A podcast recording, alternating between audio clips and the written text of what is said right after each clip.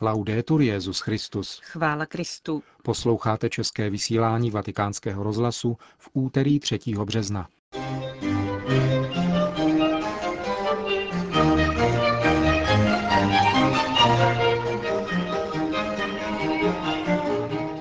Benedikt XVI. pokračuje v postních duchovních cvičeních. Arcibiskup Ravázy zahájil na Papežské univerzitě Gregoriána konferenci o biologické evoluci. Tiskový mluvčí svatého stolce otec Lombardy hodnotí mediální kauzu zrušení exkomunikace čtyř biskupů. To jsou hlavní témata našeho dnešního pořadu, ke kterému přejí příjemný poslech Johana Bronková a Milan Glázer. Zprávy vatikánského rozhlasu. Vatikán. Dalším dnem pokračovala ve Vatikánu duchovní cvičení, která pro Benedikta XVI. a římskou kurii připravil kardinál Francis Arinze. Dnešní meditace reflektovala téma hlásání Krista ukřižovaného a vzkříšeného a pochopení písma svatého. V postním období církev zve věřící k hlubšímu naslouchání božímu slovu a k větší ochotě pomáhat lidem s osobním nebo sociálním znevýhodněním hovoří ředitel italské charity Monsignor Vittorio Nozza. Zvlášť bych chtěl zdůraznit pevnou spojitost mezi třemi zásadními rozměry našeho křesťanského bytí. Naslouchání a přijetí slova, slavení a účast na Eucharistii a ten okamžik, v němž se setkává naše být milování, uchvácení Boží milostí, naše žití v církvi a ve společnosti. Vztahy, setkávání, naslouchání, setkávání s lidmi. Toto všechno logicky vyžaduje velké nasazení v konkrétních gestech, činnostech, které odpovídají 25. kapitole Matoušova Evangelia Měl jsem hlad a dali jste mi najíst. A také nejkrásnějšímu způsobu, jak žít bratrství v církvi a ve společnosti. Co se týká almužny, pokud se v postu někdo modlí a postí, ale na almužnu zapomíná, riskuje, že dělá dvě dobré věci, tedy půst a modlitbu, ale nepřevádí je pak do křesťanského života, z duchovního života do viditelného vztahu k vlastním bratrům a sestrám. Bůh nás zve k setkávání se s ním v modlitbě. Zve nás ke klidnějšímu a střídnějšímu vztahu s námi samými. A to je důvod, proč nezůstáváme vzdáleni lidem, ale zapojujeme se do světa, který nás obklopuje společnými činnostmi, bratrstvím, službou a láskou, které leží u kořenů našeho křesťanského bytí. A proto svědčíme gesty, činností, životním stylem, který ukazuje na dobrotu, na lásku. Připomíná ředitel italské charity Monsignor Vittorio Nozza. V postním období přichází mnoho diecézí, farností a společenství se zvláštními postními iniciativami. Jednu takovou připravilo i Pastorační centrum pro mládež italské diecéze Modena. Vybízí k tomu, aby se mladí každý pátek v postní době vzdali posílání SMS zpráv. Vysvětluje vedoucí zmiňovaného centra Francesco Panigadi. Napadlo nás to, když papež říkal, že tento půst nám může pomoci vzít na vědomí situaci, v jaké žijí naši bratři. Říkali jsme si, co dnes nabídnout mladým jako půst, aby skutečně cítili, že se něčeho vzdávají, aby to bylo něco konkrétního. A tak jsme vymysleli No SMS Day. Nazvali jsme ho takhle nadneseně, abychom mladé co nejvíc přitáhli.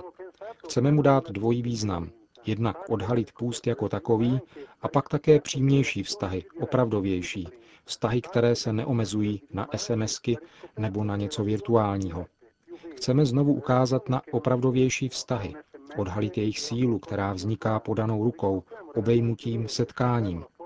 Během postních pátků, to je naše nabídka pro mladé, místo posílání SMS se běžte setkat s přítelem, mluvit s ním, být spolu. Mluvíte také o koltanu, minerálu, který se používá při výrobě počítačů a telefonů a těží se především v Kongu, kde má občanská válka na svědomí už 4 miliony mrtvých. Největší zásoby koltanu na světě má právě Kongo. A právě kontrola jeho těžby je jedním z důvodů, proč se zde bojuje. A tak se naše iniciativa stává tak trochu provokací k zamyšlení se nad naším životním stylem. Stylem, který se musí stát střídnějším a přiblížit se lidem v obtížích. Dnes zažíváme velkou světovou ekonomickou krizi, ale v mnoha zemích taková krize trvá už hodně dlouho a my, bohaté země, děláme pro ně hodně málo. Jsou země, kde lidé žijí s méně než jedním dolarem na den a každodenní krizí je najít obživu. A je potřeba zamyslet se nad tím, s jakou jednoduchostí měníme mobilní telefony, počítače. Chceme stále něco nového, modernějšího, ale místo toho je potřeba, abychom žili střídněji. Říká vedoucí pastoračního centra pro mládež modenské diecéze Francesco Panigádi. Řím. Vědci a teologové jsou povoláni skřížit své pohledy, řekl arcibiskup Ravázy, předseda Papežské rady pro kulturu dnes dopoledne na mezinárodní konferenci na téma Biologická evoluce, fakta a teorie, kritické zhodnocení po 150 letech od vydání Darwinova původu druhů.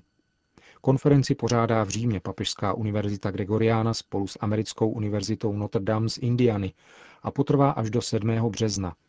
Monsignor Ravázi označil za nezbytnost, aby si teologové, vědci i filozofové hleděli do tváře, naslouchali si a klidně spolu diskutovali.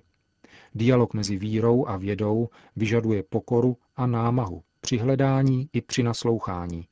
A plyne z toho, že je třeba trpělivého bádání z obou stran. Velkým vědcem, řekl monsignor Ravázi, a velkým teologem není ten, kdo dá odpovědi na všechno, ale ten, kdo stále klade opravdové a nezbytné otázky. Arcibiskup dále poukázal na to, že intelekt může zaujímat různé přístupy. Neexistuje jen jeden jediný.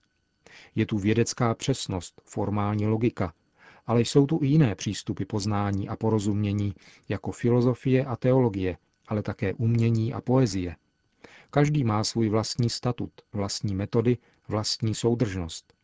Podle předsedy Papežské rady pro kulturu netřeba podléhat chaotickému směšování ani arrogantní výlučnosti.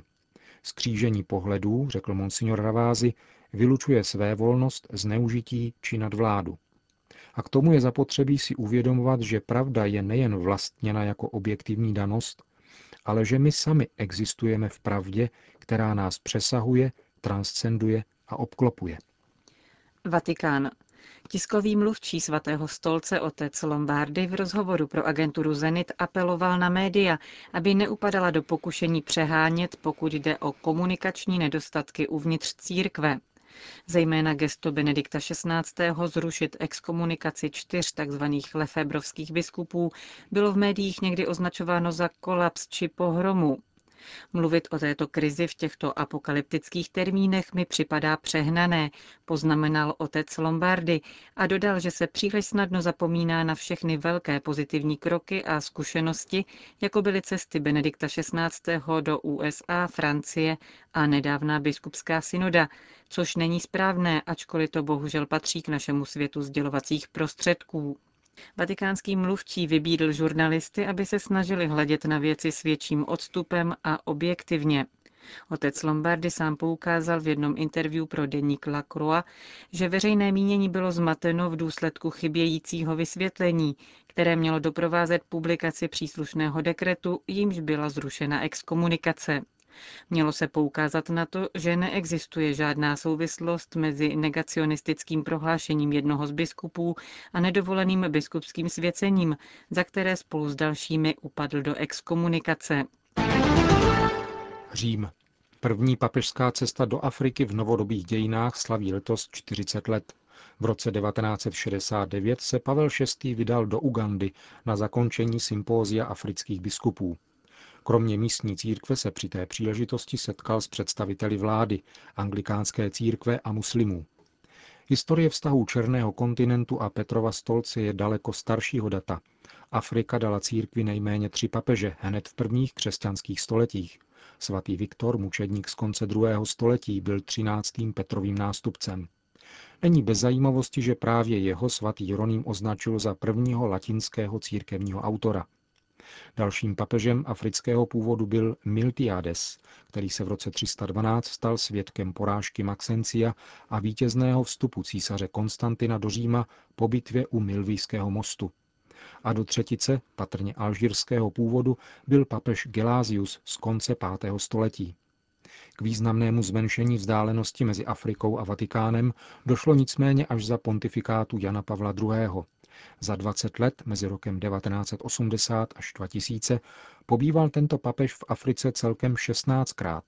Navštívil 42 z 53 států tohoto kontinentu. Nechyběly mezi nimi ani země, do kterých za dva týdny zamíří Benedikt XVI. Kamerun navštívil Jan Pavel dvakrát v letech 1985 a 1995 a do Angoly, zmítané tehdy ještě občanskou válkou, se vydal v roce 1992. Vatikán. První díl sebraných spisů Josefa Ratzingera bude věnován liturgii, říká papežský ceremoniář Páter Guido Marini. Nejde o náhodnou volbu, vysvětluje dále. Sám Benedikt XVI. v předmluvě upozorňuje, že tím chce poukázat na to, že v liturgii se zjevuje tajemství církve a že právě z ní církev čerpá sílu ke své obnově. Papežský ceremoniář poskytl rozhovor italskému měsíčníku Radici Christiane. Jeho obsah byl zveřejněn také na internetových stránkách Vatikánského úřadu, který prelát Maríny vede. V interview jsou vysvětleny například změny zavedené v papežských liturgiích na přání Benedikta XVI. Nejvýraznější z nich je umístění kříže uprostřed oltáře. Liturgie tak dostává správnou orientaci, říká papežský ceremoniář. Připomíná se tak, že kněží a věřící nejsou zaměřeni na sebe navzájem, nýbrž na Krista. Kříž uprostřed oltáře lépe ukazuje, že Eucharistie je oběť, dodává prelát Maríny. Nový papežský ceremoniář také připomíná, že počínaje loňským svátkem božího těla se komunium z papežových rukou přijímá v kleče do úst. Benedikt XVI. tak chce ukázat, že tento způsob přijímání je mu bližší, poznamenává Maríny. Ukazuje totiž lépe pravdu o reálné přítomnosti Krista v Eucharistii, oživuje zbožnost věřících a jejich vnímavost pro tajemství. Vatikán. Svatý stolec zabránil australskému biskupovi diecéze Maitland Newcastle v organizaci společné svatodušní liturgie s místním anglikánským biskupem. Přestože nás od letnic dělí ještě tři měsíce, v Austrálii vyvolal zákaz velký rozruch. Obě církve totiž vybízely věřící, aby se zúčastnili oné neobyčejné a vzrušující události a aby při té příležitosti přistoupili k běžmování. Nyní oba dva biskupové, Brian Farran a Michael Malone, vydali společné prohlášení, ve kterém oznamují, že Vatikánská kongregace pro bohoslužbu a svátosti požádala o zrušení ekumenické liturgie, protože by uváděla věřící v omyl. Katolický biskup Melon na vysvětlení svého postupu uvedl, že podobná liturgie se konala v roce 1989 v Anglii a proto usoudil, že jde o pozitivní precedens. Itálie. Na prvním programu italské televize RAI včera vystoupil nositel Nobelovy ceny Muhammad Yunus, přezdívaný jako bankéř chudých, známý vynálezce tzv. mikrokreditů, který v Itálii přednášel o současné ekonomické krizi. Miliony lidí žijících v chudobě jsou hrozbou pro mír. Bezúzdný kapitalismus a neodpovídající ekonomické modely zřejmě nejsou schopny chudobu zmírnit, ale negativní okolnosti mohou mít pozitivní účinky. Ekonomická krize, tvrdí Muhammad Yunus, je nejlepší příležitostí ke změně ekonomického systému. Spojí-li se zisk a účast, bude možné vytvořit lepší model, tvrdí tento bankér z Bangladéže, který patrně otevře svou unikátní banku Grameen Bank také v Itálii. Tato banka poskytuje půjčky nízkých peněžních obnosů, které ostatní banky nedávají a navíc také na rozdíl od ostatních bank přitom nepožaduje žádné záruky. Prostřednictvím mikrokreditů bylo realizováno již více než 5 milionů rozvojových projektů. V Itálii budou poskytovány tyto půjčky zejména drobným podnikatelům, aby neupadly do rukou lichvářů.